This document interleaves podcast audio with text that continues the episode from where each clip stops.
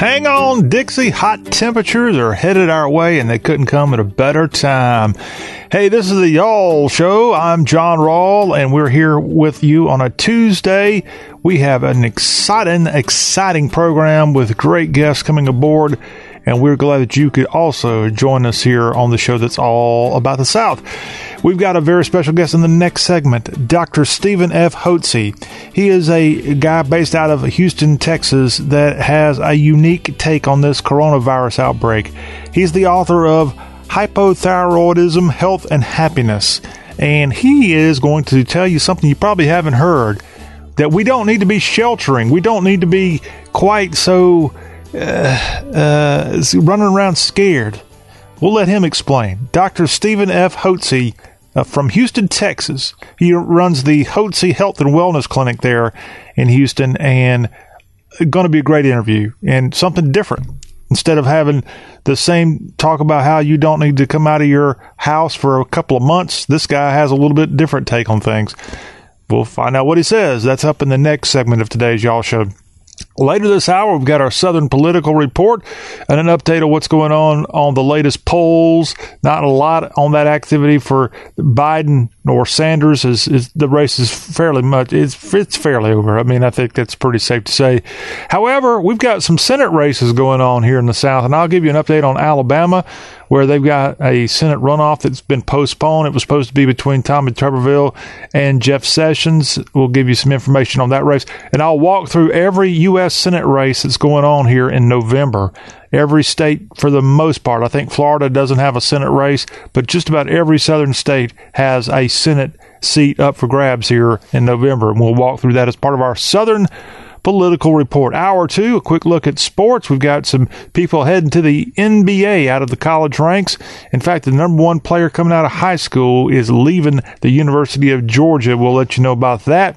Also, we'll tell you about some coaching hires in the NCAA ranks. Congratulations to Andy Kennedy, the former Mississippi Landshark coach. He's got a new gig at his alma mater. We'll discuss that. Plus, SEMO and Cape Girardeau, they've got them a new coach.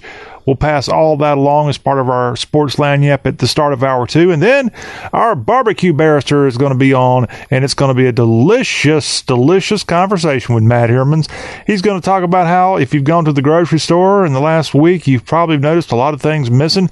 Well, there are a few things there in the aisles that you might can find, and he'll discuss that. In fact, we're going to talk to him about eating quail. Have you ever had quail? Well, there's a company that's got quail in the grocery stores of the South, and you might want to try it out. It sounds like a delicious product. So, Matt Hermans will weigh in on that. Plus, he'll also weigh in on some recipes that are currently up at y'all.com, including beer cheese. Oh, that sounds great. And he's going to also tell us a little bit about how to clean your cast iron skillet. All that right here. The perfect escape from worrying about this darn COVID 19 is to have the barbecue barrister join us an hour or two of this, the Y'all Show. We want you to join us any way you can, virtually or here. If you want to be within six feet with us, well, that's just fine with me. Our number 803 816 1170, our website, yall.com. You also can find us via email, and that's y'all show at y'all.com and go on Facebook and like our y'all.com on Facebook where we post each show that you're listening to right now. Each y'all episode is posted on y'all.com as well as the y'all.com Facebook page. So all you have to do, it's so easy. What else are you doing? You're likely sitting at home not working. You're not doing anything. You're probably not even cleaning the house. Guys and gals alike, you're doing nothing but sitting around watching movies. Why not take just a handful of seconds and go on the Facebook page for y'all.com and like us.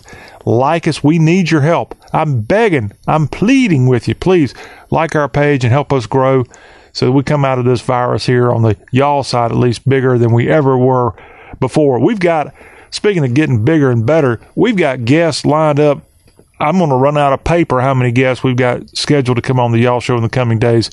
In addition to Dr. Hotze today and Matt Herman's also coming on today, Wednesday, we have a lady that worked in the White House up until two years ago, Kelly Sadler.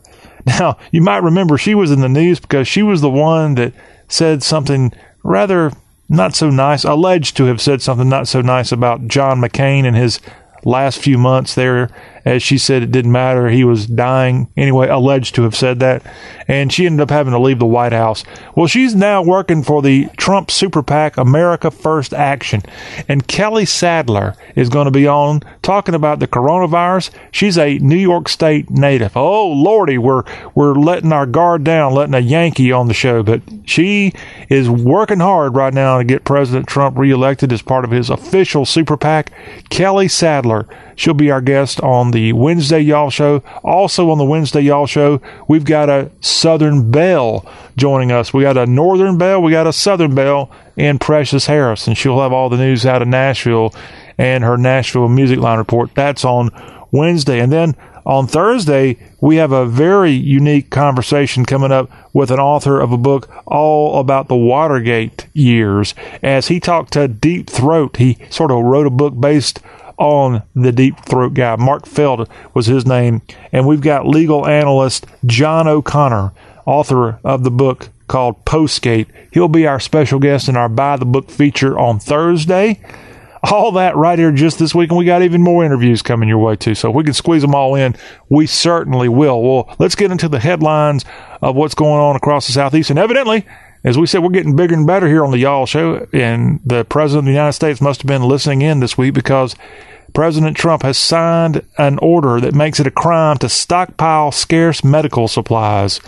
I guess toilet paper doesn't is not included in there, but yes, the president making it a crime to stockpile things that people don't need as this coronavirus now worldwide has affected more than 375,000 people and killed over 16,000 people. So that the news out of Washington on Monday. More news out of the South in terms of the coronavirus.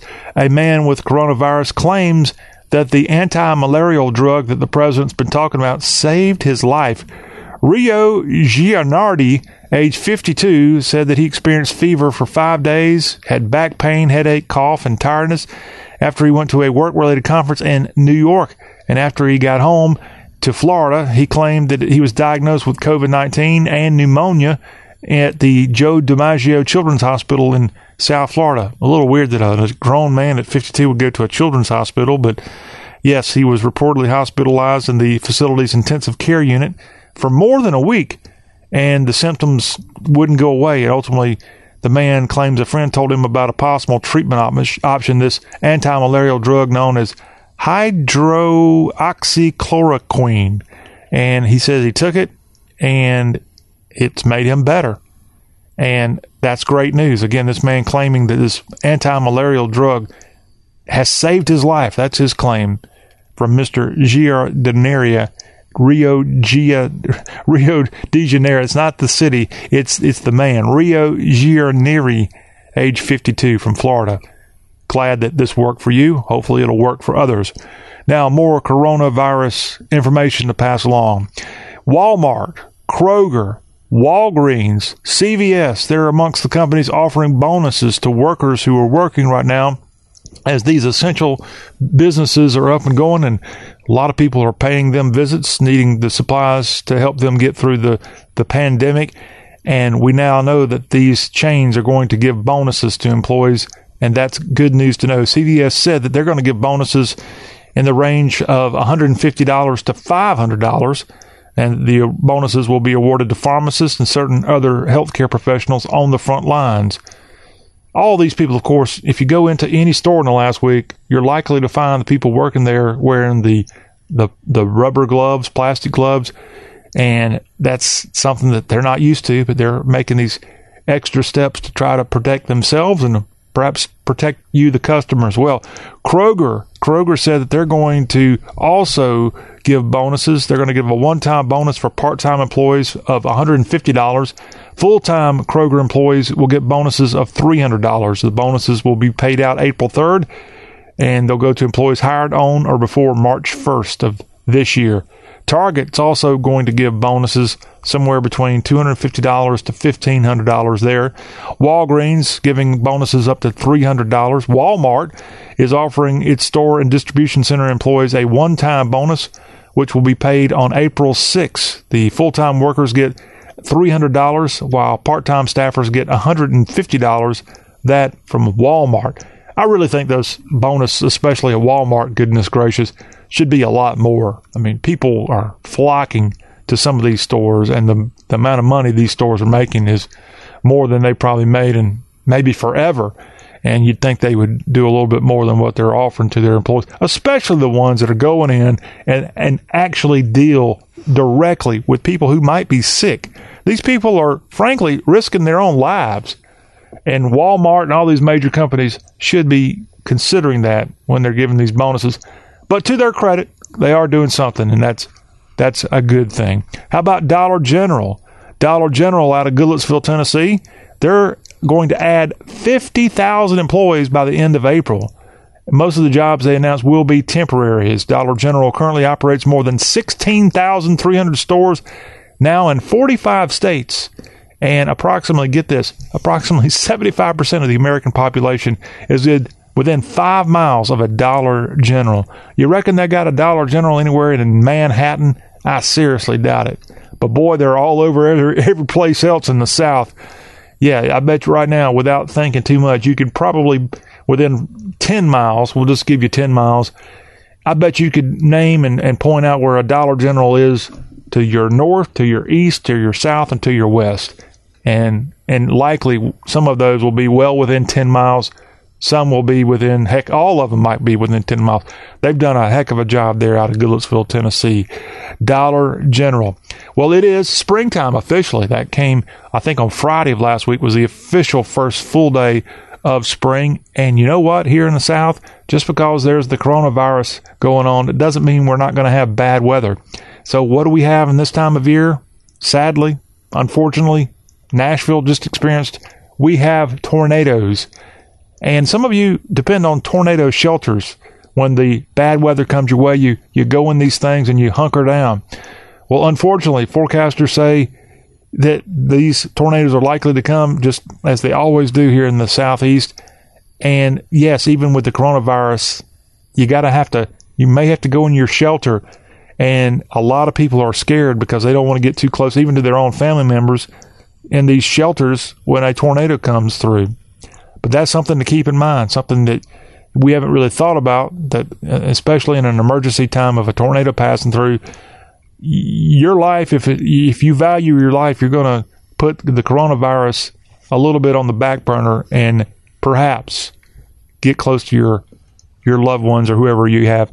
The National Weather Service has put out some tornado sheltering guidelines as they say, good options are the interior room of a well constructed home or building, a basement. Yes, we all know about that. The best options are above or below ground tornado storm shelters and specifically design a FEMA safe room. But still, if you have more than one person in your family, you may have to get within six feet. And unfortunately, that's not the advice that we're supposed to be following these days. I hate to tell you this story. You may have already received a call, especially if you're one of our great senior citizens of the Southeast. There are scam artists right now taking advantage of this pandemic, and people are making scam phone calls to senior citizens claiming that they've won the lottery. According to the Better Business Bureau, it is receiving inquiries and calls on scams to senior citizens throughout the Southeast saying that they've received a check in the mail for $7,800.50, almost $8,000, and a letter that indicates that they're the winner of an international lottery. The BBB is warning customers not to fall for the scam, even though they may be in need of money right now. It's a scam. If anybody says you've won $8,000 in a lottery from the International Lottery Commission or whoever is doing this, it's just a, it's just a scam don't listen to it. Hey, good news. Speaking of the weather, good news. The South's going to have some hot temperatures, and that should help in some cases keep this coronavirus from spreading the way it has. As throughout several southern states this week, starting really on Wednesday, working its way into Thursday and Friday, you're going to have temperatures exceeding 90 degrees in portions of Georgia, Alabama, Mississippi, Louisiana. Tennessee's going to see temperatures in the 80s, and places like Valdosta in South Georgia home of the Blazers. Valdosta is going to have a high around 91 just before the weekend comes in. So that is wonderful news as we need hot temperatures to help out with this coronavirus and we're going to have a little precursor, we hope, of what the summer is going to be like. Hot. We need a hot summer, y'all, and it looks like we might get a little a little sample of what that's going to feel like this week. And as we wrap up our headlines from across the Southeast, sadly, we have to tell you about a story coming from Jackson, Mississippi. A firefighter there was fatally shot in what police suspect was an armed robbery. As Jackson police said, the man's vehicle had been taken, making robbery a likely motive behind the shooting. Killed in this was 48 year old Yancey Williams, a Jackson, Mississippi firefighter, and again shot. I don't know if he was on duty or off duty when this happened, but unfortunately, even with the pandemic, people still get killed senselessly. And we remember this Jackson, Mississippi firefighter killed senselessly this week. Yancey Williams, 48 years old, there in Mississippi's capital city. When we come back on the Y'all Show, we'll be visiting with Dr. Stephen F. Hotze. He's a doctor and he's got an unbelievable take about what to do in this coronavirus. He says, don't listen to the hype don't believe everything you hear. It's going to ruin our country, eh, so to speak, is what he'll likely tell you. If we sit here for months and months and months and stay sheltered, we got to get out and get this economy going and, and be reasonable. We'll let him explain. Dr. Hotze from Houston, Texas is going to be our very special guest right after this break.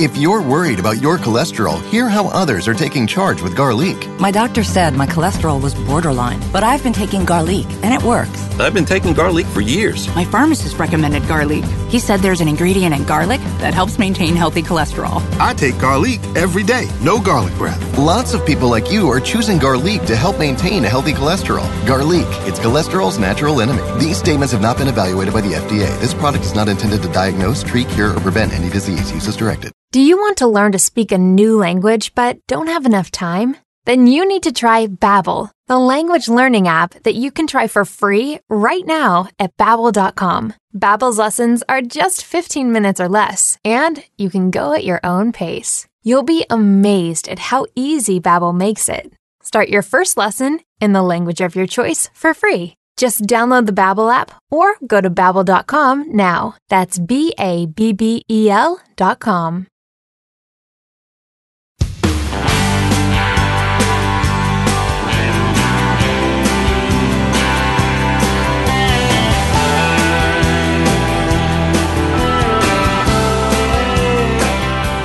And this is the Y'all Show, talk with a southern accent as we broadcast on great radio stations across the South. I'm John Rawl, and we welcome you back into this exciting program. And of course, the headlines for the last couple of weeks have been dominated by the coronavirus outbreak. And here on the Y'all Show, we certainly have that outbreak in mind. And we thought we would do something a little bit different, get a different perspective on the madness that's going on. Yes, it's a very serious health concern. We realize that, but some things out there going on just don't add up. And we've got somebody who knows a lot about how to keep your body fit, and that's one of the best things that you can do going forward. We welcome in Dr. Stephen F. Hotze, and he's our very special guest. Joining us from the great state of Texas, and Dr. Hotze is the founder and CEO of the Hotze Health and Wellness Center, and that's in Houston, Texas. And he's also the best selling author of Hypothyroidism, Health and Happiness The Riddle of Illness Revealed. And Dr. Hotze, welcome into the Y'all Show. John, glad to be here and a hearty uh, hello from Houston, Texas to all of y'all there and uh, across the South. Yeah, and it's not too difficult for you to drop that y'all word, is it? Sir, it's always y'all. I write when I write letters. I say, I "Hope y'all are doing well." Y apostrophe A L L. Ah. That's just what. That's the way. I'm. I'm from Houston. You know, Houston, Texas is part of the Piney Woods. You know, Piney Woods extend all the way from Houston to all the way to Virginia, and that's this whole it's whole South down here, my friend. Yeah. We we we we uh we we're part of the South. Yes, you are. In fact, when we started y'all, a lot of people thought we were based in Texas. that's right. That's that's probably more of a Texas slang, maybe than a than a uh, uh, than a Southern slang. Maybe I don't know, but uh, we say y'all down here. Well, we like the word say y'all. two, we say hey, we say two things. Okay, y'all meaning you all, Yeah. and all meaning oil wells. All. Yeah, it's always good to have some all in the family. Yeah, all and y'all. I like that. Yeah, yeah. Dr. Hotze, we brought you on for a couple different reasons. One, to have a good time and, and chat with you here about the South and Texas and more. But this coronavirus thing is just getting more and more attention as it as it should. It's a, it's a it's a it's a health scare. But we have you on because you have a little bit different take with your background. Again, working in medicine, you're a doctor. Tell us what you have to say about what's going on, the hysteria of the coronavirus. Well, John, I'm I'm so glad to have an opportunity to to visit with you and, and your listening audience because I want y'all to take a deep breath breathe out slowly. there you go. Listen, right now, if you turn on the TV, which most of you all are doing, and I even find myself doing I never watch TV, but now all of a sudden I, I pop this on and I've quit doing it. It just drives me crazy. So all you hear about is one thing. You hear about the coronavirus. And if all you do is think about the coronavirus and you listen for every statistic, you're going to think this is the worst. This is worse than the bubonic plague that hit in the Middle Ages. It's the most gosh awful thing ever. But you've got to put it in perspective. So what you've got, what you really got is a bunch of fake news media guys. You got a bunch of health bureaucrats and you got a bunch of politicians running around screaming, the sky's falling, the sky's falling, the end of the world's here. And they're, and they're on national TV and they get, they're on not just a minute, they're on hours every day. Now imagine yourself, John how you would feel if all of a sudden out of the blue somebody put you on national TV for the next two weeks and they asked John Raw to explain all the problems and you were on, you know, all day long and everybody in the world knew who you were now. You think that might go to your head a little bit? You might think, boy, I've got a lot of influence, a lot of power. And as a matter of fact, this Fauci guy, I heard him on the radio a week ago Sunday where he, he says in this voice, we're going to shut down all the restaurants in the whole country we're going to have, you know, we're going to make this, we're going to make everybody feel the pain. I'm going like, what is this about? I mean, we're going to shut down all the businesses and the restaurants. Well, let's get things in perspective. Here's the perspective, and I want you all to listen to some numbers. Do you realize uh, in, in the United States so far, and it's going to go up because we're going to start to do testing, but there are 35,000 people out of 327 million. That's two out of 100,000 one out of 50,000 have been diagnosed with the coronavirus presumptively. They haven't even done the test on all of them. Mm. And there have been 458 deaths. That's one and a half people out of a million people have died. That's one and a half out of one million people. This is an insignificant amount because eh, because the flu this year, and you can go look at the CDC, Center for Disease Control statistics. Just go online and, and check these facts out yourself. They say up this year in the flu season, which starts October 1st, just the old fashioned flu, okay, the annual flu. 52 mil, upwards of 52 million Americans have had the flu. That's one out of seven. And 50, up to 59 million have died. I'm sorry, 55, 59,000 have died. 52 million have had it, 59,000 have died. That's 59,000 Americans? Americans have died of the flu. Now compare that with 458 to the coronavirus. So the flu attacks one out of seven people, 0.1 percent of those people are going to die. Hmm. But we've got, but we've got in the coronavirus, we got 35,000. Compare that to uh, people that have it. And it probably will double because they're going to start doing this test. It may go up to 100, 200,000. Compare that to 52 million. Compare that to 59,000 deaths and you really realize, look, if we treated the flu, which happens annually, on an average, 50,000 Americans die every year of the flu. Did you know that? Yes. I, I, knew it was a pretty high number. I didn't know the exact 50, amount. On an average. Some years it's 35,000. Some years it's, in, in 2017, it was 80,000. Okay, die of the flu nobody shrugs it. Did you ever see any? Did you the president declare a national emergency? Did you have all these guys on TV with people saying, you know, stay home from work, quarantine yourself? Eh, hey, John, tomorrow if you came down with the flu, everybody say, yeah, John had the flu. You know, would they quarantine themselves? Would they go home for 14 days? Would they wring their hands? Would they worry that they're going to die? No, he got the flu for crying out loud. It happens. That's what happens. So if you look in perspective, if we did, if we treated the flu like we do the coronavirus, follow me, then starting October 1st for six months, we would do what? We would stay at home. We wouldn't go to work. The kids wouldn't go to school. We wouldn't go to any uh, sporting events, any public events. We wouldn't go to church for six months. And the flu is going to take a whole lot more lives than this is going to take. Because we look statistically, you look at, now listen to this in China. One out of every 20,000 people in China, they have 1.5 billion people, has the coronavirus. Four out of a million die in South Korea, which now that's a communist country, say their figures are all wrong. South Korea has done a great job, better than any country on this. One out of 5,000 in Korea, South Korea have the coronavirus. Two out of a million die. That's one out of 5,000. In America, one out of seven people had the flu. So if you figure we had one out of a, if we had one out of 5,000, yeah, I mean, you can't make the number. You look at the numbers and they don't add up to cause everybody to panic and to be completely petrified about this coronavirus. So here's what so what have they told you to do? What have the conventional doctors told you to do? They've told you wash your hands. Don't touch your face. Oh my gosh. If you touch your face, you're just a bad citizen and stay six, six feet away from everybody. Don't get in groups of more than 10.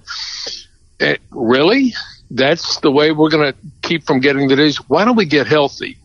You know what they don't talk about? What you can do to build up your immune system. You know that who gets this, who gets the flu and gets terribly sick from the flu and dies? Who gets terribly sick from the coronavirus and dies?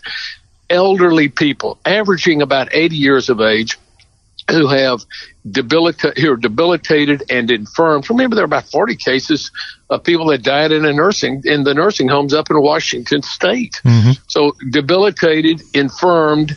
They have heart disease like congestive heart failure, or they got chronic obstructive pulmonary disease, emphysema from smoking all their lives, or they got diabetes. Um, so people that have an whose immune system is declined. They've got it's compromised. Those are going to be susceptible to viruses and bacteria. That's what usually kills people like that. They get some kind of infection during their lives and they die when they get older. For the vast majority of people, you're never going to contract it. Just think of it right here. In in Korea, it's only two, South Korea, two in a million people died. One in five thousand got it. Say one in a thousand people. What are your odds of getting this thing? I'd say there are shots of you contracting you about probably one in 10 or 20,000 because you're younger and you're healthier. If you're older, uh, obviously your chances of contracting, but overall chances maybe one in 5,000. It doesn't sound like too, it doesn't sound too risky to me. Does it to you? It really doesn't. But, but because the flu is a whole lot riskier. Okay. Why don't you think about something else? Uh, and why don't we talk about this? Did you know yesterday that 1,800 people died from heart disease every day, 650,000 people a year. You don't hear much on that. Oh, go to your doctor, take a statin drug, exercise, eat right. Nobody seems to, yeah, it just happens. People die of heart attacks. Did you know that yesterday on the road in America, 110,000 people, 110 people died in auto accidents? And another 12,000 were injured. Every year, 4.4 million people have severe injuries due to auto accidents and 39,000 die. Why don't we say, well, boy, that's a public health problem, isn't it? 39,000 people. Why don't we quit driving? Why don't we walk? Why don't we get horse and carriages? Why don't we get a bicycle? If you want to, if you want to save people's lives, think about it. What would that do to the economy? Well, and what, what have they done here? There's a, there's an old adage don't let you know oftentimes the cure is worse than the disease. So what have they done? They've want to shut down every business in america some states have shut everything completely down. I mean people millions of people have lost their jobs. And if you think it's going to last two weeks, I mean, the numbers are going to go up when they start testing, and they're going to get more petrified, and they're going to say we got to shut down more businesses. Thank God, the great, uh, the governor of the great state of Texas yesterday got on TV and said we're not shutting everything down. We've got 250 counties in Texas out of 254 that don't even have the virus. You know, everything's staying open now. In our cities run by a bunch of liberal Democrats, they shut down Houston and the county. They shut down Harris County and shut down Dallas, some of the big cities. But for the rest of the state, everything's going blow and, and not having a problem. But there, so here, here, here you have. Look, there's 160 million people working. Mm-hmm. If 120,000 lose their jobs, that works out to about a half a billion dollars for a month in lost income two months, that's a billion dollars. A half a billion here, a half a billion. I mean, that I'm sorry, I don't mean a half a billion. Five hundred billion dollars in lost. well, half five hundred billion dollars in lost income. In two months, it would be a trillion dollars in lost income. You think that might have an effect on the economy and on people's lives? You think somebody might get stressed? Did you know that stress causes a lot of health problems? How the the unintended consequences from shutting everybody out of work are going to be much worse than the coronavirus. So here's here's what I recommend. If uh, uh, anybody, hold on before you give us your prescription here for us here on the Y'all Show. Let me remind everybody who you're listening to and who you're enjoying here on today's Y'all Show. We're talking with Dr. Stephen F. Hotze, and he is a medical doctor based in Houston, Texas, with the Hotze Health and Wellness Center, and he's the author of the book Hyperthyroidism, Health and Happiness, and you can check that out at Amazon.com. Also, go to drhotze.com. That's H-O-T-Z-E.com is the website for that, and and you can learn more about his book and and what he does in the Houston area. But a very, very special guest talking about the coronavirus and more. And Dr. Hotze, back to you for your prescription. Well, first, let me mention, although I wrote the book, Hypothyroidism, Health and Happiness, my key book is Hormones, Health and Happiness. Ah. And that's my opus work, and it's sold over 100 and sold and produced 120,000 copies of that. If any one of your any one of your listening audience, because I like you, John, and I'm going to like your listening audience. I, I like you too. you betcha, buddy. Uh, they can they can call my office at 281-698-8698, 281-698-8698 and say, listen, I heard Dr. Hotze on, on uh, John Rawl's show. Mm-hmm. I'd like to get a copy of the book, Hormones, Health, and Happiness. I'll send it to you free of charge and won't even charge you for the shipping. I want you to have it so you can get healthy and well so you enjoy a better quality life. That's what I'm in the business of doing is helping people be healthy rather than trying to, uh, trying to treat an illness why get ill? Why get the coronavirus? What can you do? Well, let me give you a simple prescription, folks. This is, a, and I don't mean a literal prescription. Let me give you a suggestion and a recommendation. Okay, we're ready for it. The, the key thing is get your immune system healthy. Does that make sense? Yes, sir. Is that okay? Because people that are immune compromised tend to get sick. They get infections. Well, why don't we have a healthy immune system? I have yet to hear anybody on national TV, any of these CDC, FDA guys say, well, you got to get your immune system healthy. Nobody's even talked about it. I was on national news, Fox News, a week ago Sunday, and this is what I said. I said, look, this is simple. Build up your immune system. Here it is, prescription A, B, C, D, Z, A, B, C, D, Z vitamins A, B complex, high doses of vitamin C. I recommend 1,000 milligrams per 25 pounds of body weight. Vitamin D, I recommend at least 5 to 10,000 international units every day. Uh, take zinc, 30 to 60 milligrams every day, and take a probiotic. That will help build up your immune system. And then eat healthy. You got to cut out your simple carbs, guys you know, the pizza, pasta, cookie cakes, the corn, the potatoes, rice, your grits. Got to cut those out because those convert to sugar. That depresses the immune system. Get a good night's sleep. Exercise. And, and John, those are some things you can do for your physical health.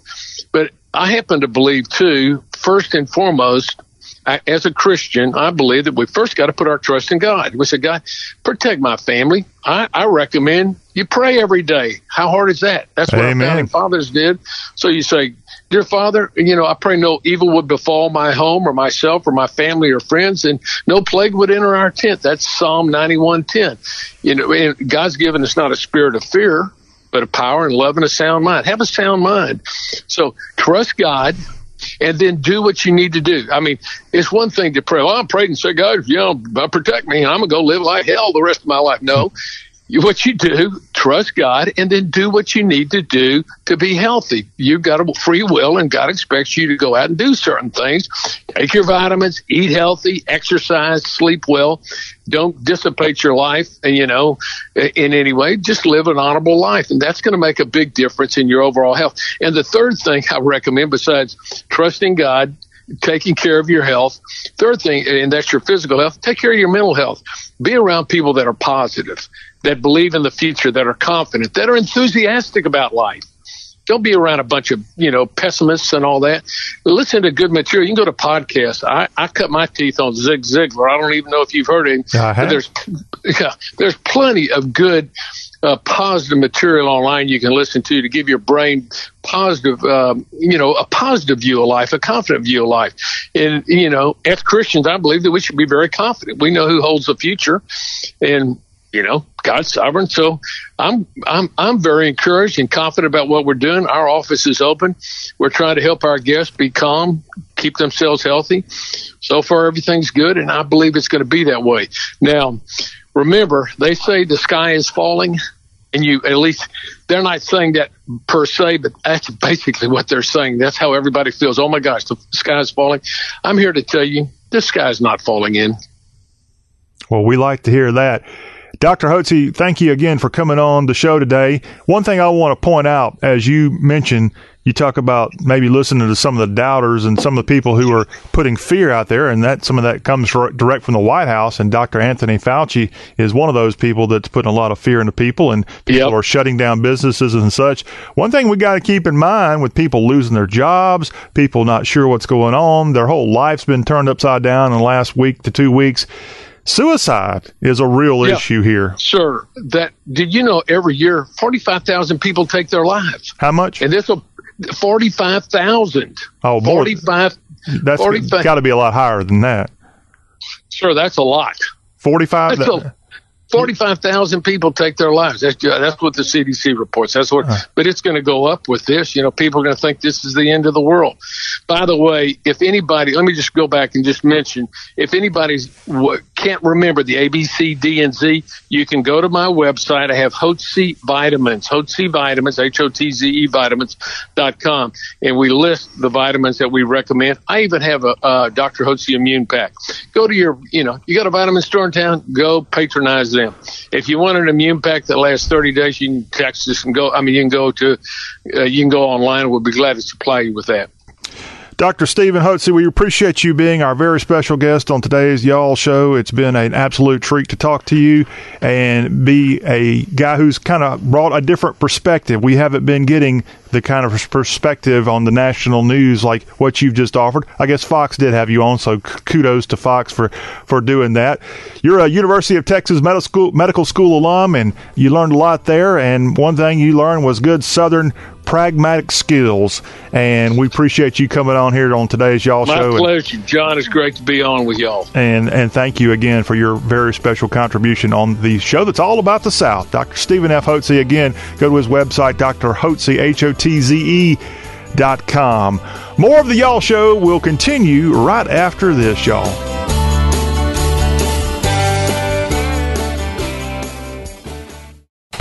Well, look who's home. How was your day, hon? Uh, you know, stressful, exhausting. Lie down on me and we'll talk about it. Oh, Purple Mattress, you know how to support me. Hey, I'm just a mattress doing my job. You're more than that. You're a Purple Mattress. Who cares about a bed with numbers when I have your Purple Grid to comfort my body's pressure points? And forget memory foam. Your non toxic, hyper elastic polymer minimizes heat, keeping me cool and comfortable the whole night through. If you're happy, I'm happy. but you do have up to 100 days to return me for a full refund. And give up the best night's sleep I've had since I learned to walk? No way. You're the only one I want to come home to. Purple Mattress. Spring into big savings with Purple's spring sale. Get a free set of purple sheets and a plush pillow when you purchase a Purple Hybrid or Purple Premier mattress. When you text OFFER to 84888. That's keyword OFFER to 84888. Message and data rates may apply. Please do not text and drive. See purple.com for terms and conditions.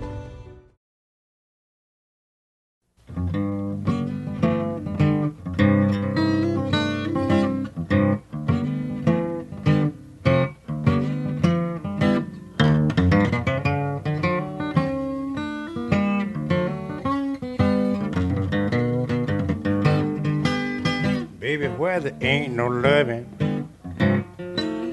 baby, no getting along. No, sir. Where there ain't no loving, baby, no getting along. I've been mistreated so much, I don't know right from wrong. It's the Y'all Show, and here on the Y'all Show with your host, the General of all things Southern, John Rawl, we have from time to time, usually on Tuesdays, which is what we find ourselves having on the calendar today, a Tuesday, a little Southern political talk. And although politics, just like sports, not all that much excitement going on right this very second, even though we have a presidential race that should be firing up on all cylinders, but things have kind of taken a turn that no one expected. And because of that, I'm going to give you some of the latest polling coming out of realclearpolitics.com when it comes to the presidential race. So Biden and Sanders and Biden and Trump, the latest we have with the Real Clear Politics average Biden versus Trump, according to Real Clear Politics, Biden's got a 7.4 percentage. He's got a lead over Trump on that with 51 to 43. And in the southern state of Florida right now, Trump has a 1.3 percentage lead over Joe Biden at 49 to 47.7. Good news for the Trump campaign if they can hold on to Florida here in November. And then, in case it ended up being a miracle and you saw Bernie Sanders up against Trump, Trump, right now, Real Clear Politics has Bernie Sanders with a five point lead over Trump. And that likely not to happen as it looks like Sanders is crashing and burning before our very eyes. But the good news, if you're a Democrat, at least from the Real Clear Politics national average, Joe Biden with a seven point lead over President Trump right now. Unfortunately, for Democrats, he leads Trump, that is, in Florida, but Biden does have the lead in Pennsylvania. Now there's a tie, according to Real Clear Politics, in Wisconsin, where uh, that's a state not long ago President Trump had a pretty sizable lead in the polls there. But unfortunately for Trump, it looks like he's tied. And don't forget, on Wednesday's y'all show, we'll have a lady that worked directly with President Trump in the White House, Kelly Sadler. She's now a part of his official super PAC America First Action. Kelly Sadler will be on in the first hour of our Wednesday show, and we'll talk about President Trump's 2020 effort. Now to the Republican race, the primary, the primary that ended up being now a runoff between Jeff Sessions, the former senator who ended up being Trump's attorney general. He's trying to get his old seat back, and he's going to be going up against former Auburn and Mississippi head football coach Tommy Tuberville. They've had to reset their race, their primary runoff was supposed to be the last day of this month, but now this has been moved. The governor of Alabama, Kay Ivey, moved this race to July 14th, months down the road.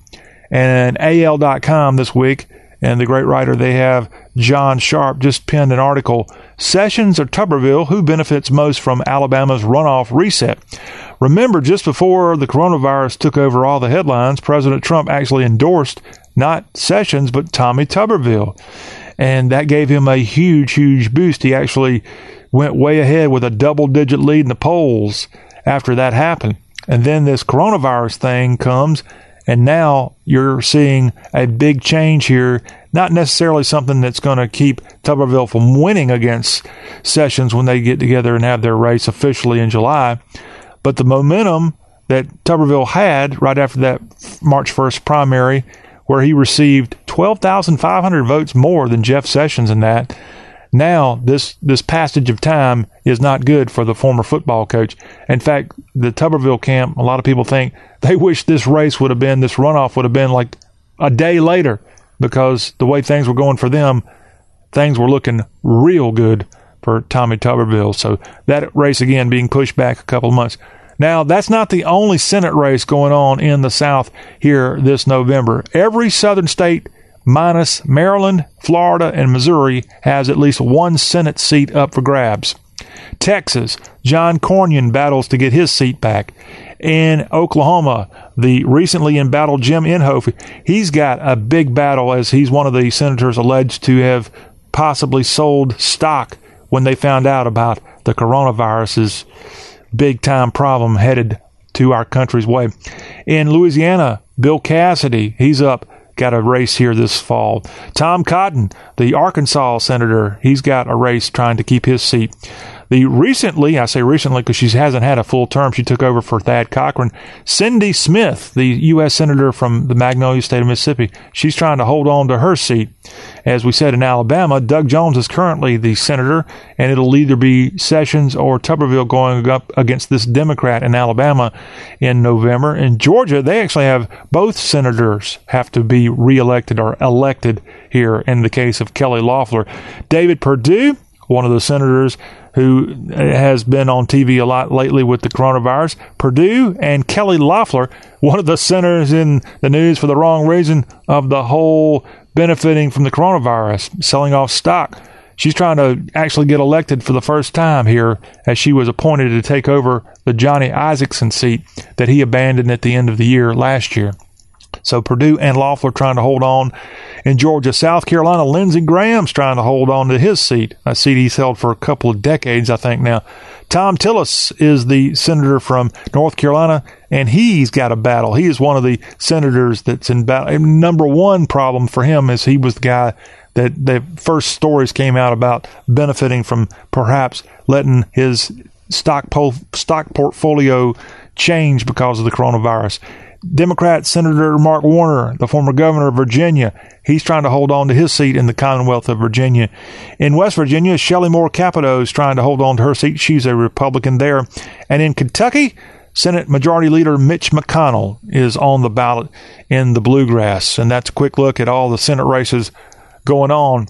And I, I didn't mention Tennessee. I'm sorry. Tennessee, Lamar Alexander is leaving his office. So Tennessee on August 6th is going to have their primary, and some of the Republicans that are in this race for November that they'll have in August, the primary, if they win that, they get to go on, include Memphis physician George Flinn, who's run for Congress a thousand times. Now he's running for Senate in the state of Tennessee. Got a lot of money, and he could be formidable in the volunteer state. And then the other name that pops up a lot in a race that's got about 10 declared candidates on the Republican side thus far is Bill Hagerty. and he's running here.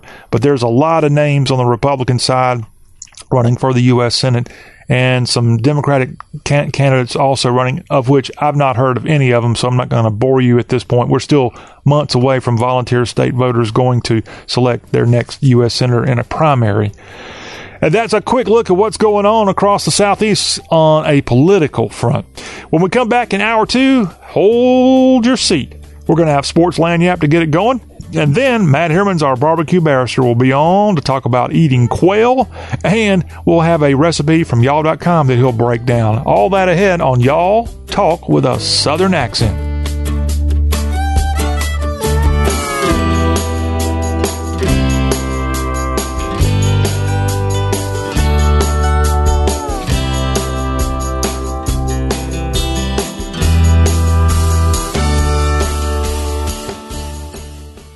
If you're worried about your cholesterol, hear how others are taking charge with Garlique. My doctor said my cholesterol was borderline, but I've been taking Garlique and it works. I've been taking Garlique for years. My pharmacist recommended Garlique. He said there's an ingredient in garlic that helps maintain healthy cholesterol. I take Garlique every day, no garlic breath. Lots of people like you are choosing Garlique to help maintain a healthy cholesterol. Garlique, it's cholesterol's natural enemy. These statements have not been evaluated by the FDA. This product is not intended to diagnose, treat, cure, or prevent any disease. Use as directed.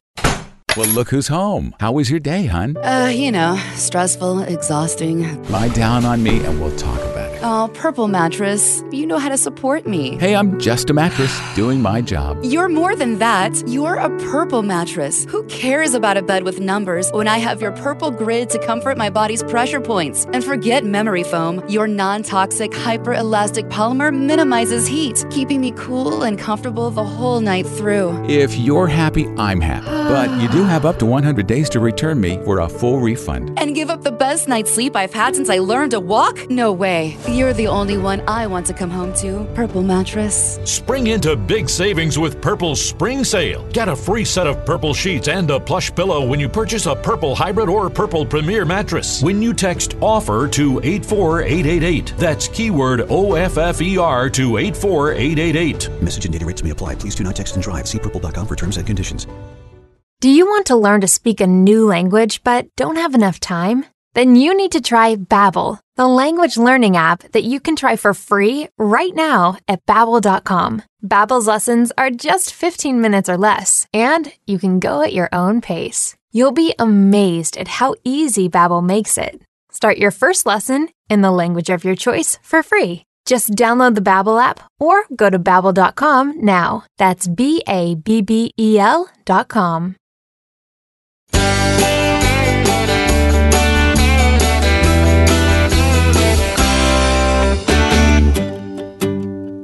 Hello to all y'all. This is the show all about the Southeast.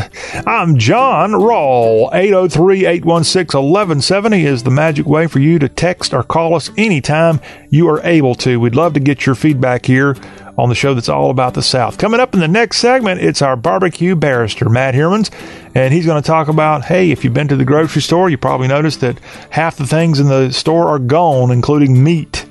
But there's some things, if you look close enough, that you might be willing to try, like quail. Oh, quail! That delicious dark meat. Tastes like chicken, they say. I've had it. It's been a while though, so I can't uh, I can't give a testimonial how great quail is. But there are frozen quail options in your grocery store in addition to other things. Matt Hermans will tell us about that. Plus, he's got a recipe from y'all.com that he's going to tell you about how you can have and make while you're sitting in the home bored right now. You can make beer cheese. Oh, yes. Uh, get you some chips and cheese and maybe some pretzels, and you'll be rocking and rolling. He'll also talk a little cast iron skillet cleaning, not cooking, but how do you clean the darn thing? All that coming up with our barbecue barrister toward the end of this hour. so make sure you stick around for that. But we will begin this hour of the Y'all Show second hour with a little recap of what's going on in sports. And this is what we call Sports Lagniappe. We just mix it on up, kind of like a Matt Hermans does with his barbecue. We mix up all kind of sports news. And we'll actually start here with a pretty big story coming from the NFL. A guy with a connection to both Mississippi and the Memphis Tigers, Stephen Gostkowski, the New England Patriots kicker for the last 14 years, he's been released by the Pats. So Tom Brady is out. And now Gostkowski, the former Memphis Tiger who grew up in the Jackson, Mississippi area, I think he went to Madison Central. I think he was a Madison Central I know their colors are orange and blue. I apologize, all you Madison Central fans. I don't remember your mascot, but I know the Memphis Tigers mascot. It would be Tom Tiger. Yes, Tom the Tiger there, just off of Highland in Memphis. But Gostkowski, who did a great job in college, took his talent on to the NFL, where he replaced Adam Vinatieri, and he is the franchise's all-time leading scorer. And now he's gone. 36 years old is Stephen Gostkowski. So we wish him the best. I'm sure he'll find somebody willing to give him another chance in the NFL. But just another familiar face if you're a Patriots fan that won't be suiting up for the Pats here this fall. Now to college basketball news the number one prospect out of college basketball, Anthony Edwards, who played for the Georgia Bulldogs this past year, played for Coach Crean there. He's now declared that he's going to go to the NFL, uh, rather the not the NFL, to the NBA draft. He announced this last week. He says Georgia will always be my home, but I am ready to take my game to the next level and have decided to declare for the 2020 NBA draft. I hope I've made you all proud, but the work is far from finished.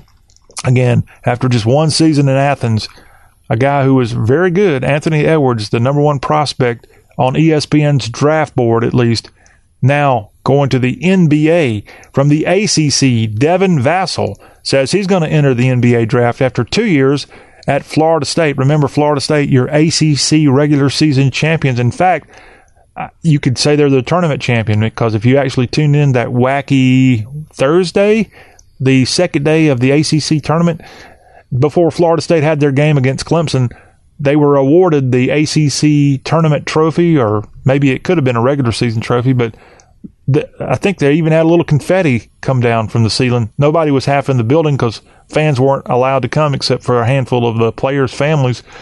But yes, Leonard Hamilton and his FSU Seminoles, great job this year on the hard court, but a key player for FSU, Devin Vassell taking his talent to the NBA.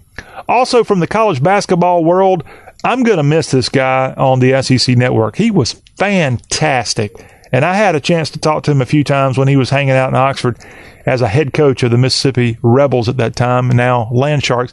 Andy Kennedy, who was the head coach at Mississippi for about 12, 13 years, he went 245 and 156 losses during his time at the Tad Pad in Oxford. And now, after being the coach up until 2018, He's taking his talent now from the SEC network, where he'd been an analyst there co- covering college basketball, and he's heading to his alma mater.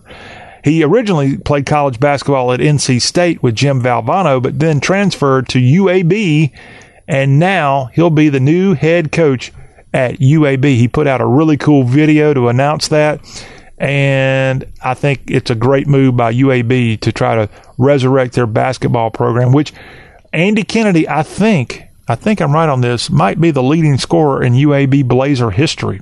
And now he's back. A tall, lanky Mississippian. He is from Louisville, Mississippi, is Andy Kennedy's hometown. And now heading back to the program that he was a great player in, I think under Coach Bartow. And and Bartow brought Andy Kennedy there and now taking over the UAB Blazer basketball program. We wish him all the best there. And finally, out of the OVC, the SEMO Red Hawks. They've announced the new head basketball coach as Southeast Missouri has hired Kansas State assistant Brad Korn. He spent the past five seasons with K State and now will be taking over the Red Hawk basketball program, the Red Hawk Indians, as he signed a five year contract through the 2025 season. As SEMO there in Cape Girardeau had a really, really rough season this past year, 7 and 24. And the previous coach went 51 and 104 over five seasons. So Brad Korn's got his work cut out there in Cape Girardeau, leading the OVC's SEMO Red Hawk Indians. Wish him well there on the hard court of the OVC. And that is a little look at Sports Lagniappe to get your Tuesday hour two going. After the break, hey, our barrister is going to be on. I cannot wait for this. Matt Hermans, he's got plenty of food to talk about, and we'll let him do that. The floor will be his right after this timeout. Do you want to learn to speak a new language but don't have enough time? Then you need to try Babbel, the language learning app that you can try for free right now at babbel.com. Babbel's lessons are just 15 minutes or less, and you can go at your own pace. You'll be amazed at how easy Babbel makes it. Start your first lesson in the language of your choice for free. Just download the Babbel app or go to babbel.com now. That's B A B B E L.com.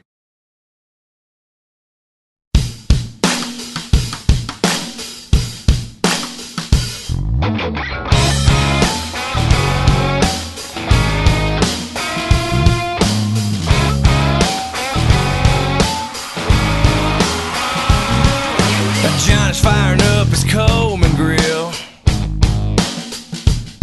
We got 24 tall boys on the chill. Yeah, 14 of them's mine. A little Marshall Tucker on the radio. You know, it just catch a little groove before the show. We ain't playing nothing slow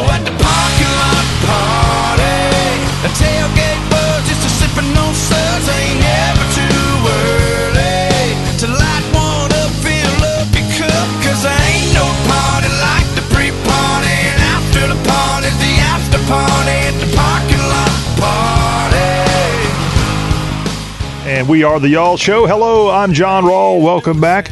And we are delighted to have the barrister, the fellow that does everything that we all wish we could do when it comes to grilling. Matt Hermans is joining us right now. This is the program that's all about the South. We are Y'all and our website, y'all.com, where you can log on and see the podcast episode of the show, the Y'all TV, the video podcast of this show. And we even have awesome recipes up at y'all.com. Check it out. It's the ultimate guide to the South, y'all.com. And the ultimate grill meister of the South is Matt Hermans, and he's with us right now on the Y'all Show. Hello, sir. Grillmeister, I like I like that. That's pretty cool. I mean, we, a little, still uh, like little German, yeah. Yeah, we still like the barbecue barrister. That's the title that you can't you can't run from that one. But we're, we're just rack up the titles. Yeah, you you just rack it all up here. By the way, you may not be able to see me, but I, I had you in mind. I've got my bright red y'all hat, and I even got my my bright red y'all vest. Although it doesn't have a y'all logo on it, but it does in spirit. So I had you in mind, Mister Red Raider. That's pretty awesome. I was uh, I was wearing my black uh, y'all hat the other day that I've received really? so generously. Yeah, yeah. so uh, we got a little something going. Hey, you deserve it. You deserve it. Matt Hermans, how, how you uh, how you managing through this whole isolation?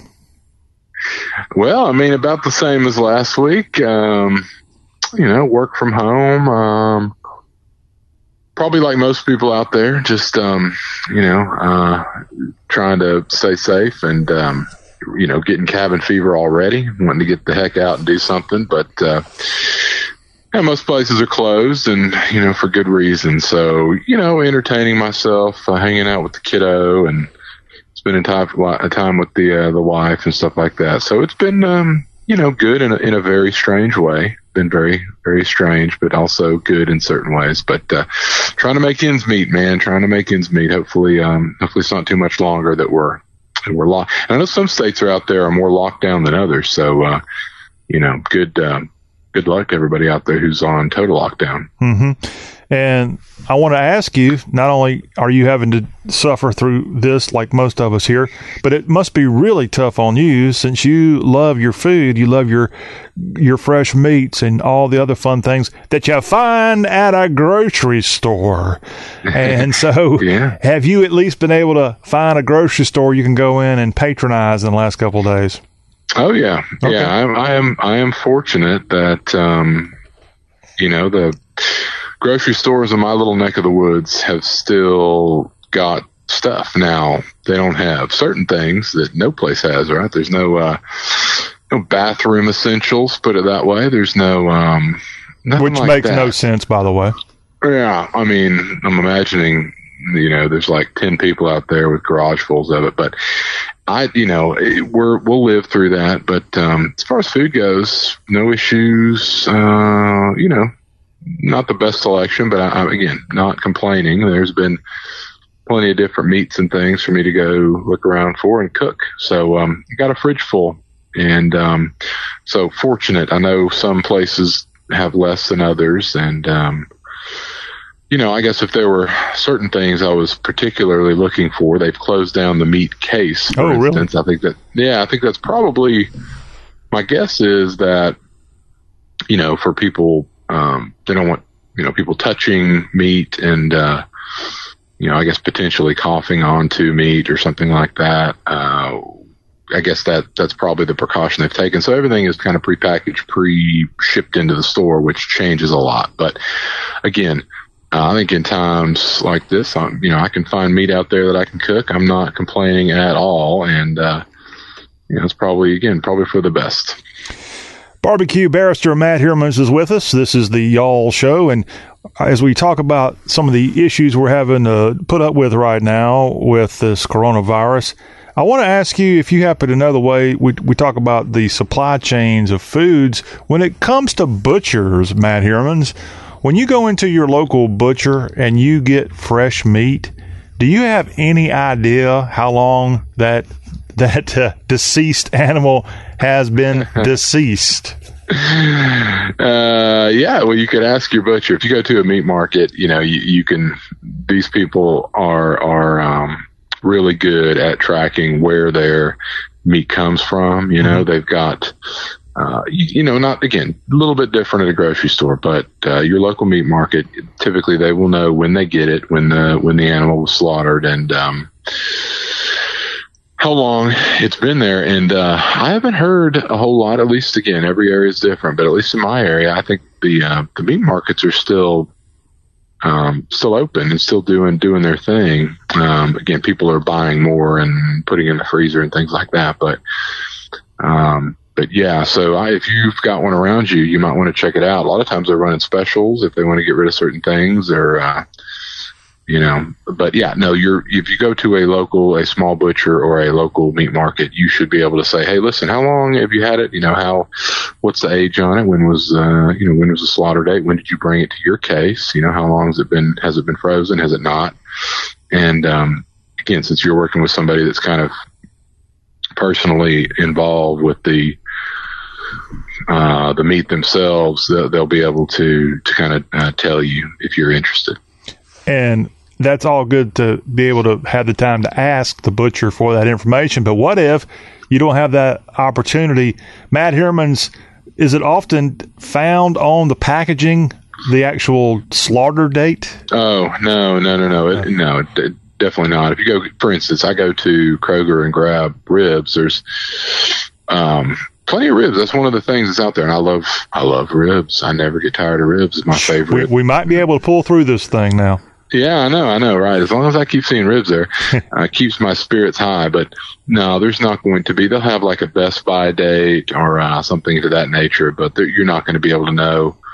Um, you know that you'll you'll have to. I guess if you wanted to get deep into the weeds, you could probably look up the USDA you know, requirements on how long something can be for sale, and then you can kind of like backdate that from the sell by date to get an idea of when when the animal was processed. So, but um, you're not going to see that date.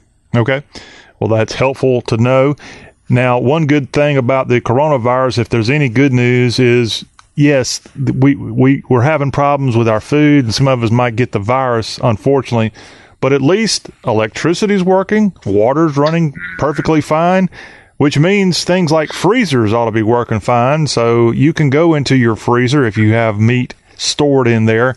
And I want to ask you, Barrister, in your Matt Herman's world of freezing things, what is a shelf life or freezer life is the better term of meat? Yeah, so um, I generally, and we've probably talked before, I, I generally do not like to freeze meat. Um, particularly like any kind of meat for any length of yeah, time. no, I, no, I don't, uh, because it's what already been frozen snob. once. I know, I know, right? But it's already been frozen once. So anything you get, well, most of it, put it this way, anything you get from the grocery store has been frozen. So once you, once it thaws out, it's been frozen once. Uh, you put it back in the freezer, you're freezing it again, and each time you freeze meat, it kind of degrades the quality of it a little bit. But we are not in uh, typical times right now, so you know what what is you know the most pleasing to the taste buds maybe goes in the background a little bit, and what is going to be best for kind of a long term uh, food supply kind of comes to the forefront. So you can freeze meat and you know whether you've got a deep freeze or just kind of a regular freezer attached to the fridge, meat will last a very long time. Um, it, it, I mean, you can eat meat that's been in your freezer a year. You can eat meat that's been in your freezer even longer. Now, the again, like I said before, uh, there are things that are uh, freezer burn. There are things that uh, the longer something's been in the freezer, you know, maybe the less um, appetizing it's going to be. But the shelf life is very, very long. Uh, it just depends on uh, what uh, you know what uh, taste or texture degradation you're willing to put yourself through, and that of course. You know, if if we get hungry enough, uh, things start sounding pretty good. So the the answer to that is um, a very long time. Uh, most meat go over a year. If it's cooked, that's the, well. Okay, so it's it's a little bit different. Let me make this um, this uh, qualifier. Meat that's been cooked and then frozen, that's a little bit different. Um, that that may not that'll last a while, but it's a little different when you, you have raw meat that's that's hard as a rock, you know, frozen at the bottom of your deep freeze. That can last a very long time. Even processed game meat will last, you know, at least a year. Or so um, you're good. You're good on that. I mean, if we're not out of this deal in a year, then we're having totally different conversations. In fact, we might be doing this show via smoke signal in the woods somewhere. Yeah, I, I'm all for that if you want to join me there in the woods. Speaking of game, as we go to our grocery stores, Mr. Heermans, some of the prime meat choices we want may be gone. It looks like your ribs are around, and that's good news for you. But let's say you want some some good ribeye or a hamburger meat that you want to take home with you, and those items are currently out of stock in your local grocery store. I found when I was in there the other day, Matt Heerman, something that I don't often see, but maybe because nobody buys it, that's why I saw it. And it was one of the few meat items available.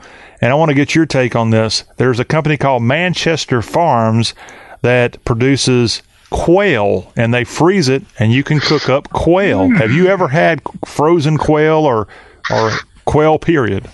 Yeah, I have had quail. In fact, I am a big fan of quail. Um, of course you are. well, it's it's an animal and you can smoke it. So no, um, I am a. Um, Somebody tried that with a bat, and uh, that didn't turn yeah, out so well with this coronavirus. No let's um i'm gonna steer steer way clear of bats. Uh not not my favorite. Uh have never done it. Would not recommend it. I'm going on the record with that. Um but um no quail is a is a tasty little bird. It's kind of a um have you ever heard of squab john? I have not. Well squab is a fancy name for a pigeon uh, so anytime, if anybody's ever gone to a fancy restaurant and they order a you know thirty five dollar plate of um, of squab, that's a pigeon. So um, like quail, a pigeon from your local park. Yeah, like the pigeon that that kind of doesn't want to get out of your way till you get six inches from him and then he kind of flaps off. Yeah, that same guy, that's a squab. But the reason I bring that up is because a quail, uh, it's about it's about the size of a um, of a squab or a, or a pigeon if you ever had that.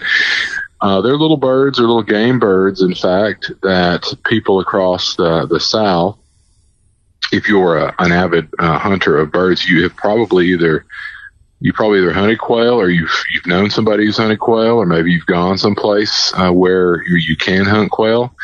Um, it is a game bird. It's not very big. If anybody, if you think of the old cartoons, it's kind of the bird that's got the little um, little thing sticking up on its head. It looks kind of like a uh, a little uh, question mark or something. that's what that's what you think of. I think of the old uh, the old Disney cartoons with them running around. But I- anyway, it is a it's a tasty little game bird. It is not a uh, this is something that's interesting.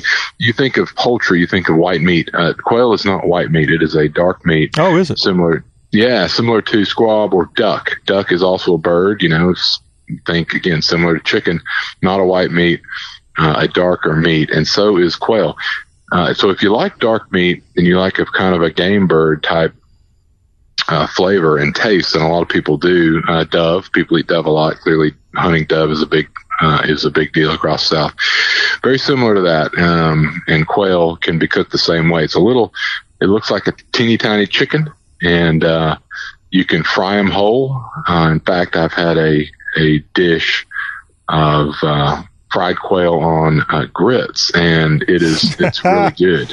Yeah, it's fantastic. So, you know, you gotta you gotta if you're used to eating fried chicken and, and you know eating chicken legs and drumsticks. It, it's a it's a much smaller version of that, uh, so you might need to uh, you know kind of be dainty with it. But tasty little bird. A lot of times they're deboned and wrapped in bacon and smoked. And that is a really good way to, to eat quail as well. So yeah, you're, you know what? It's going along with the theme we talked about last week. Sometimes you, you're going to see stuff in the stores probably that, like you said, it's there because maybe it's not the first or tenth choice that people have, uh, but it's the eleventh, and you can uh, you can do something with it. But um, don't overlook the quail.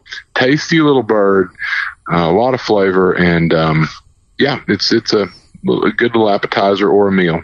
And again, this company, Manchester Farms, has frozen quail in grocery stores all over the region and worth a try. I mean, you got me ready to go to the grocery store right now and pick up their last remaining box of quail, Matt Heermans. There you go, man. Cook it up and um, just pretend it's a little chicken. You know, use your fingers and you eat the smallest drumstick you've ever had in your entire life. But, I want uh, to also point out that I have a family friend who has worked for that company before, and I'm pretty sure, although it's been several years since we spoke, I'm pretty sure they grow their quails just like they do chicken. So these quail aren't being brought in by the folks that went out hunting over the weekend. They're grown in a commercial environment.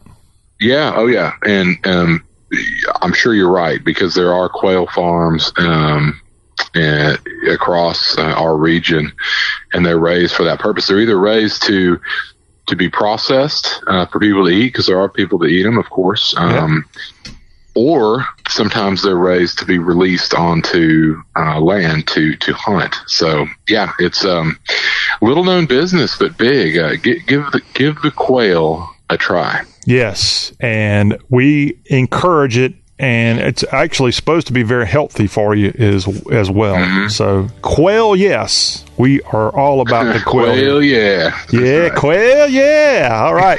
Matt Hermans, we're not done with you. You hang on, Mr. Hermans, because when we come back, we're going to go to y'all.com. There's some very tasty recipes that have popped up there, and I, I just got to get your take on it. We'll have more of our conversation with the barbecue barrister and the quail meister, Matt Hermans. That conversation continues after this break. Stay with us. Well, look who's home. How was your day, hon? Uh, you know, stressful, exhausting. Lie down on me and we'll talk about it. Oh, Purple Mattress, you know how to support me. Hey, I'm just a mattress doing my job. You're more than that. You're a purple mattress. Who cares about a bed with numbers when I have your purple grid to comfort my body's pressure points? And forget memory foam. Your non toxic, hyper elastic polymer minimizes heat, keeping me cool and comfortable the whole night through. If you're happy, I'm happy. But you do have up to 100 days to return me for a full refund. And give up the best night's sleep I've had since I learned to walk? No way. You're the only one I want to come home to. Purple Mattress. Spring into big savings with Purple's spring sale. Get a free set of purple sheets and a plush pillow when you purchase a purple hybrid or purple premier mattress. When you text offer to 84888. That's keyword OFFER E to 84888. Message and data rates may apply. Please do not text and drive. See purple.com for terms and conditions.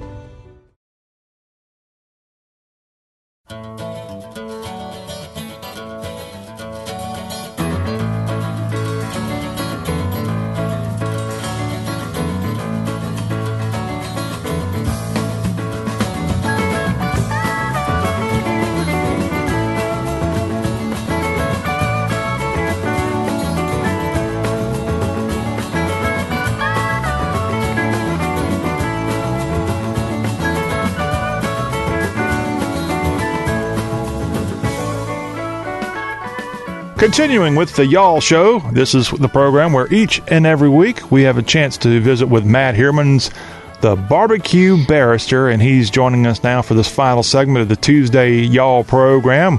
We've got the coronavirus blues out of the way already with him, and now it's time to go to y'all.com. Y'all, the ultimate guide of the South. And at y'all, you'll see a tab all about food and drink. And when I went there, Matt Hermans, prior to doing this incredible show prep for here on the Y'all Show, I found two recipes that seem like they need to get your opinion on them and, and not necessarily just the recipe, but your idea of what they've got posted here, the subject matter.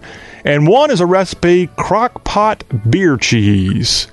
So, have you ever done, Mr. Guy with a Wisconsin lineage, have you ever done a crock pot beer cheese?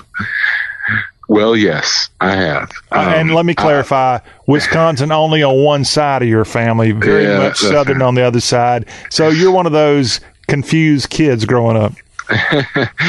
yeah, yeah. My father um, moved uh, down south when he was young, and um, and then yeah, that's where I was born. So uh, have been to Wisconsin, but uh, not not a whole lot. But I will say, I am a big fan of uh, cheese. Uh, of So course, you are.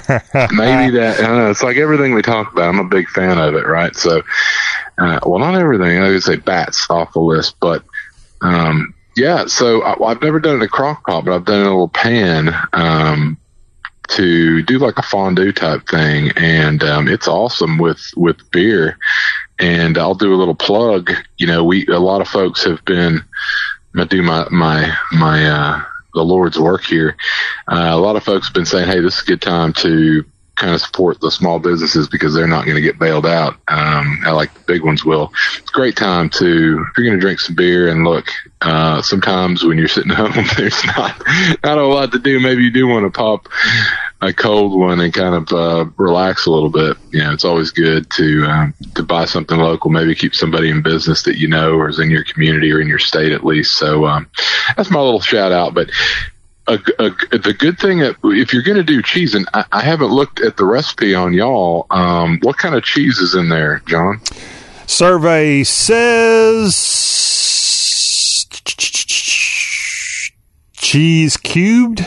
Oh, okay. Okay. Well, that, that leaves that leaves a wide open door. So um, most people let, think, let, me let me read the paragraph specifically about the cheese Yeah, on, yeah, on the website. It says first the cheese. Understand this: no matter how bad you want to use it, this recipe needs processed cheese blocks, Velveeta, generic, or government. But make sure it is processed. Shredded cheese may taste better, but it will end up as a clumpy mess. What say you, barbecue barrister?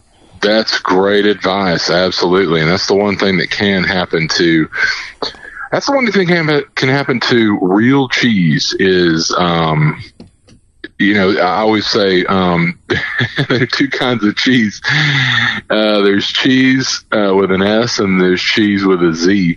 And uh, the che- the cheese with a Z uh, is usually melts real well and and uh, stays liquid.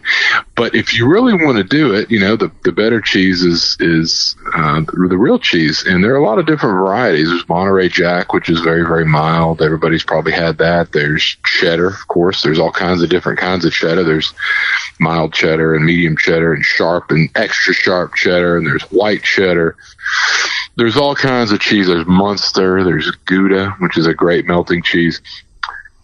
Gouda's a really. I'll, I'll stick with that. Gouda's a, a really um, popular cheese to melt, particularly for a fondue or a um, just melting generally because it's very creamy. So that's a great cheese to go with. And and if you're going to do it, um, you need to melt it slow, and you need to uh, add you usually I'll add a little bit of milk or cream to it to kind of get that liquid consistency going. You don't want to heat it too fast or it will turn into a uh, weird blob of something you don't want to eat. But uh, if you do it right, you heat it slowly, let it melt, add a little liquid, a little heavy cream or something to it.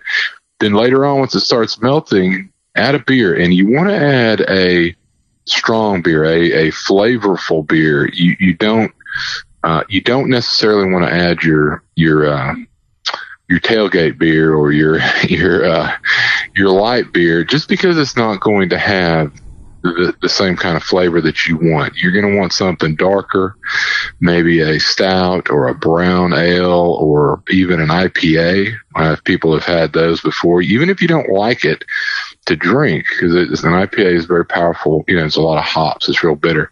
When you add it to cheese, it just works really well. So you'll want something with a lot of taste. You can save your Miller Lite for for for drinking, and uh, or your Bud Light, and use something stronger. Get something. Uh, G- uh, give me a name. It's okay to drop names here.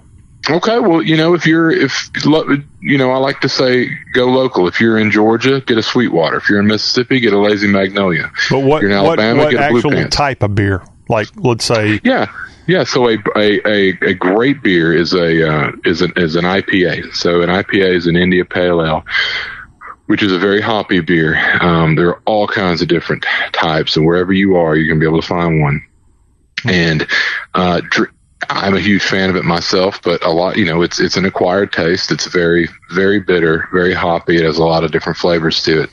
But even if you don't want to drink one of these types of beers, it, when you add it to a beer cheese, it's going to be great. It's going to meld really, really well with the cheese because the cheese is strong enough. Uh, cheese is creamy enough also to kind of hold up uh, itself. It's not going to be overpowered by the beer. Another great beer to use would be like a uh, a stout, like a Guinness or a um, you know, a, a harp or um, a bass. It's a it's a thick, dark, rich beer that goes really well with cheese too. So uh, you can't terribly go. You can't really go wrong. You don't want to use a fruit beer. You don't want to use something that's uh, that's fruity or something like that. That's going to mix really weirdly with any kind of cheese you use. But uh, stick with a stout, uh, some type of pale ale, something like that.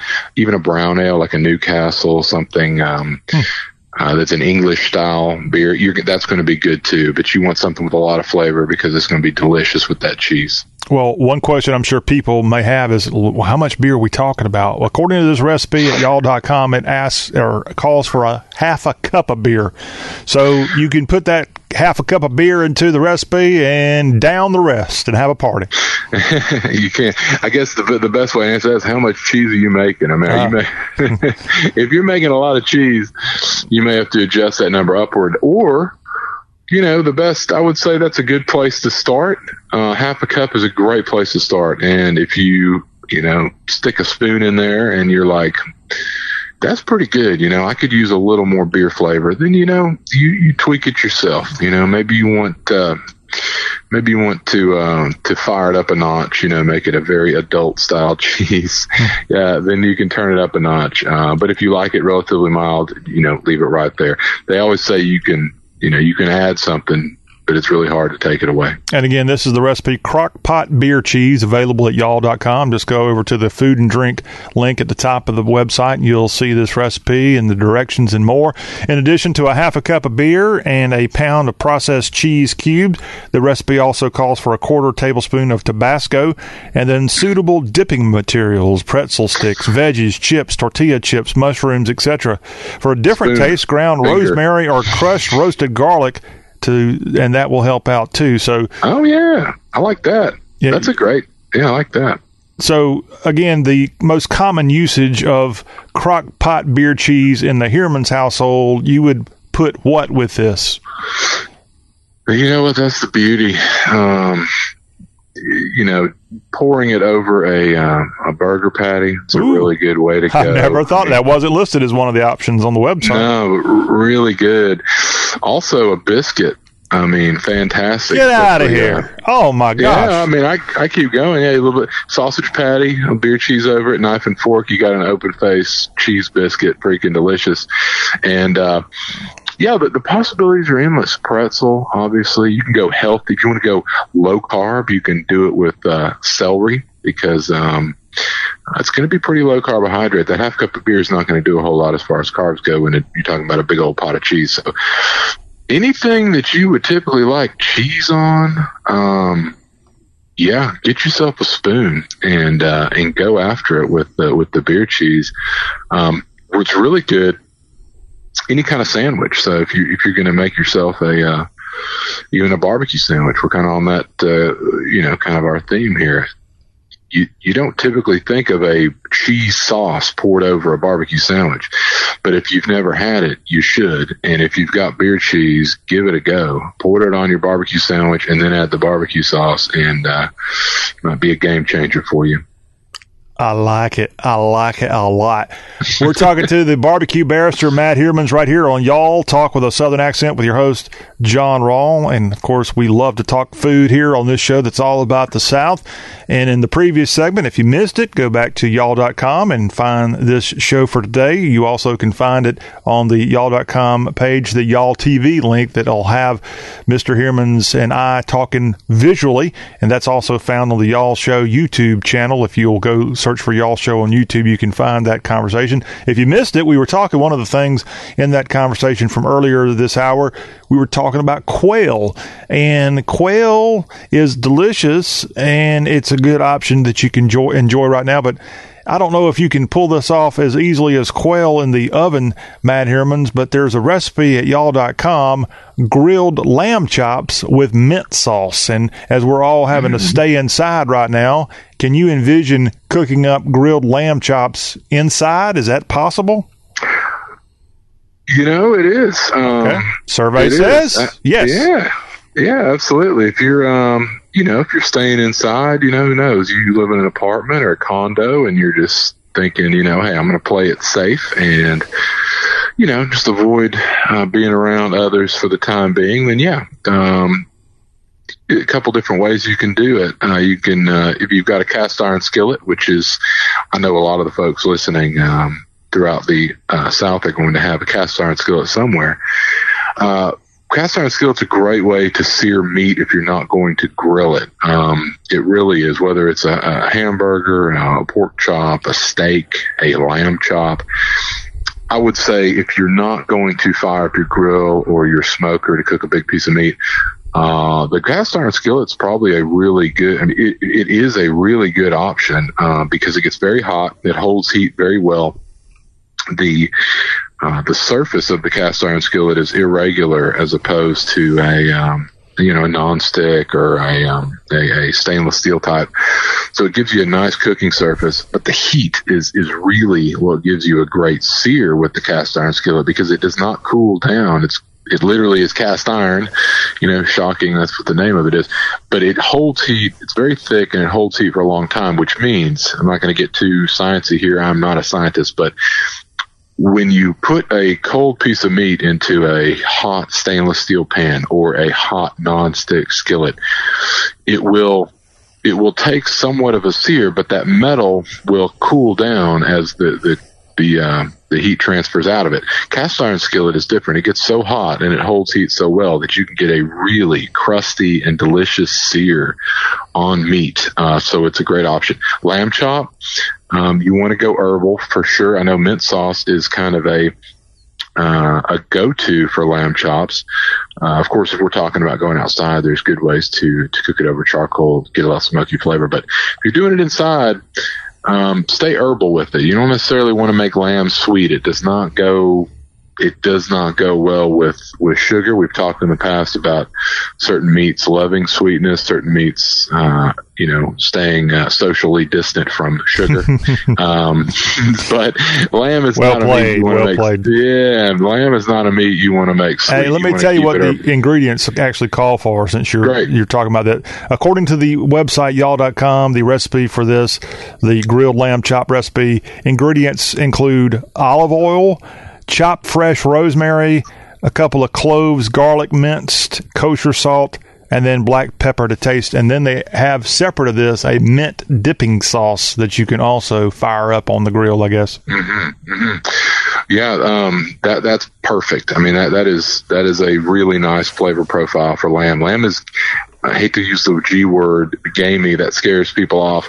All that means is that it has a particular flavor to it um, that goes really, really well with herbs. So people say gamey, you think you don't immediately think good, uh, but lamb i- is a very tasty meat, particularly lamb chop. We're not talking mutton. We're not talking about old sheep wandering around uh, tough as you know shoe leather. And that's no offense to Owensboro, Kentucky, where they do smoke mutton. But uh, the lamb is you know a young sheep, tender, and um, a very tasty piece of meat. But yeah, that herbal uh, flavor profile is great. Mint sauce, you'd think it is a you think is a almost like a mentholy type, you know, you think of a peppermint or a mint that you suck on and it gives you that kind of mouthfeel. It's not going to be like that. It's going to be probably fresh mint, which does not have the same level of menthol. So you're not going to get that quote unquote uh, strong mint. It's not going to be like eating an Altoid, put it that way. It's just going to have kind of a hint of that mint flavor that goes really well with lamb. So again, if you're going to experiment, you've been sitting in the house, you're getting cabin fever, you're like, look, hey, you know what? I'm, I, I'm, I'm done warming up mac and cheese for the 25th time. Let's try something different. Um, you know, give it a go. Uh, it's not, it's going to be better than you think. Uh, and particularly if, if all you got left over is lamb sitting in that meat case, get after it. It'll be good. Well, that's one reason I brought it up because I bet you you go down to your local Uh-huh. Wally World uh, if they even sell lamb, and I'm sure they do. I doubt too many people are running and grabbing all the lamb supply there at Walmart. And of course, when we talk to Matt Hermans, he doesn't get very sheepish when he talks about this subject. so we're glad to share it here on the Y'all Show. Again, the recipe grilled lamb chops with mint sauce available at y'all.com. And this is something you can cook inside if you need to. And it, it gives you, this is not something you can whip up in five minutes. It's going to give you several hours maybe of preparation and, and, and what else you got to do these days. And if Yeah. you, if you pull it off, it's like you're eating a a thousand dollar meal right in the comfort of your own home when you pull off this. If you want to get in the in the good graces of whoever you're quarantined with, this is one good option: grilled lamb chops with mint sauce. Before we leave, though, Matt Herms, I got to ask, as you were bragging on cast iron skillets, and we got to give a little selfish plug to South Pittsburg, Tennessee's own Lodge, which makes those things maybe the most famous cast iron skillet company in the world. Mm. Hey, I've I've played around with those things before, Matt, and I don't know where I'm going wrong, but how in the world do you clean those things? Yeah, that's all, that's the question, isn't it? And I, I will admit, I have a lodge uh, myself that's um, it's about a decade old, so it's fairly young. But uh, so I will tell you what I do, and I've heard a hundred different ways that people have have said to do this thing, and and if you if anyone has ever tried to you know clean it normally and, and put it up in the cabinet uh, you're going to be surprised with a nice little coating of rust the next time you pull it out. And uh, there's a lot of, you know, when they talk about the skillet being seasoned, uh, you don't want it seasoned with rust. That's, that's not what you're looking for. So, what I do and what has worked for me is a couple things, and this will I'll make it um, pretty straightforward here. If you're just doing it's cast iron skillet is so useful. You can toast things in it. You can uh, you know, you can put some butter in there and you can toast a bun. You can um, toast bread. You can put uh, stuff in there, you know, little things like that. Just something to heat up and put on a hot surface.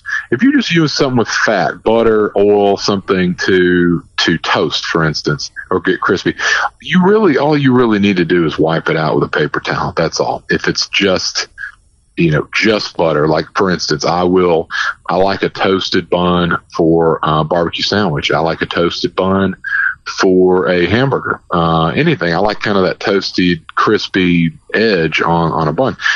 I'll just heat the cast iron skillet up, put some butter in there, toast the, the bread, let it soak it up, then wipe it out with a with a with a, a paper towel. With no cleaning product at all. No, no, no. You're fine on that because it's it's that's an oil, it's fat, and and cast iron loves fat. So, or you can take a rag, be a paper towel, whatever. Just get the excess out. You're good. Now, if you're going to do something uh, bigger, if you're going to cook a sauce, if you're going to do uh, grits in a cast iron skillet, if you do cornbread, if you're going to do, I mean, we go on and on and on. Biscuits, people do something that is going to leave residue you, you, you're okay cleaning it off with a little bit of warm water. If you have to use soap and a scrubber, you can. I know people are thinking, no way, you're crazy. You can, but you have to immediately re-season it. So what I do is this. Um, if I, and I use it quite a bit, I use it, I say once a week. Um, I will wash it out with hot water. If I need some type of soap, if I need something to cut grease or something to get it out, I will do that. I will immediately dry it off uh, with a towel, make sure it is bone dry, uh, then coat it with a little bit of some type of oil or some type of fat. Could be shortening, could be Crisco. Could the whole thing in and out. Yeah, take take a little bit, and on the outside, okay. correct. Um, doesn't have to be a lot, but just a little bit of coating, kind of like you're you're you're just greasing it up. Stick it in the oven, um, heat it up, you know, 300, 350 for an hour or so, and that will reseal it. That will re um, That's a lot of work. It, it is a lot. Of, it is a lot of work. It's a lot of work and that's you know and that's the kind of the downside of the cast iron skillet but as you do that as you continue to use it more and more and more it will become more seasoned, it will become easier to clean, okay. um, and it will it will become uh, essentially non-stick. Uh, it will essentially come. So you don't want to use soap if you don't have to, but if you do, uh, and then you just got to make sure it's 100% dry. Get a little bit of fat on there, stick it in the oven, and then turn it off later, and that'll that'll save it. Well, but um, nothing really cooks like it, so it's worth it. That is fantastic information from our fat guy Matt Hermans, and I mean P H A T. I don't mean it in that other way. You're you're fat. You've got so much great information and knowledge, I'm, and you're just that's right. We just so proud of you, Matt Hermans, our barbecue barrister. Hey, thank you. You enjoy the rest of your time out as well as the rest of the world. And we'll talk to you again next week. Can't wait. Everybody uh, be safe and stay healthy out there. All right. Well, that will wrap up our y'all show here for this Tuesday edition. Hey, join us on Wednesday. In addition to having Precious Harris drop by with her great Music Row report in Nashville, Tennessee, we're also going to be joined by someone who worked in the Trump White House as Kelly Riddell Sadler is going to be joining us. She is with America First Action. That is the official Donald Trump super PAC, and she is a firecracker and it's going to have a great conversation with us about the coronavirus. She's actually a native of New York State, and so this whole issue of the virus is hitting home with her. But this darn Yankee's going to join us on Wednesday's Y'all Show and talk about President Trump and what's going on in the world of politics. All that on the Wednesday show. You don't miss it. This is Y'all Talk with a Southern accent. Thank you for being with us.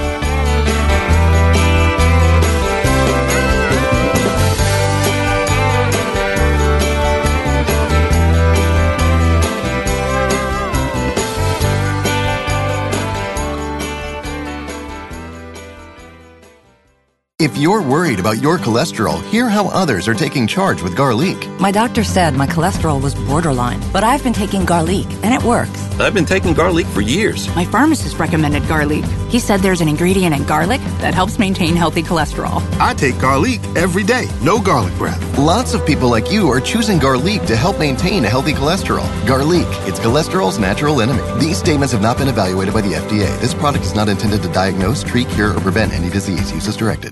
Text and whatever. Just don't text and drive. Visit stoptextsstopwrecks.org. A message from the National Highway Traffic Safety Administration and the Ad Council.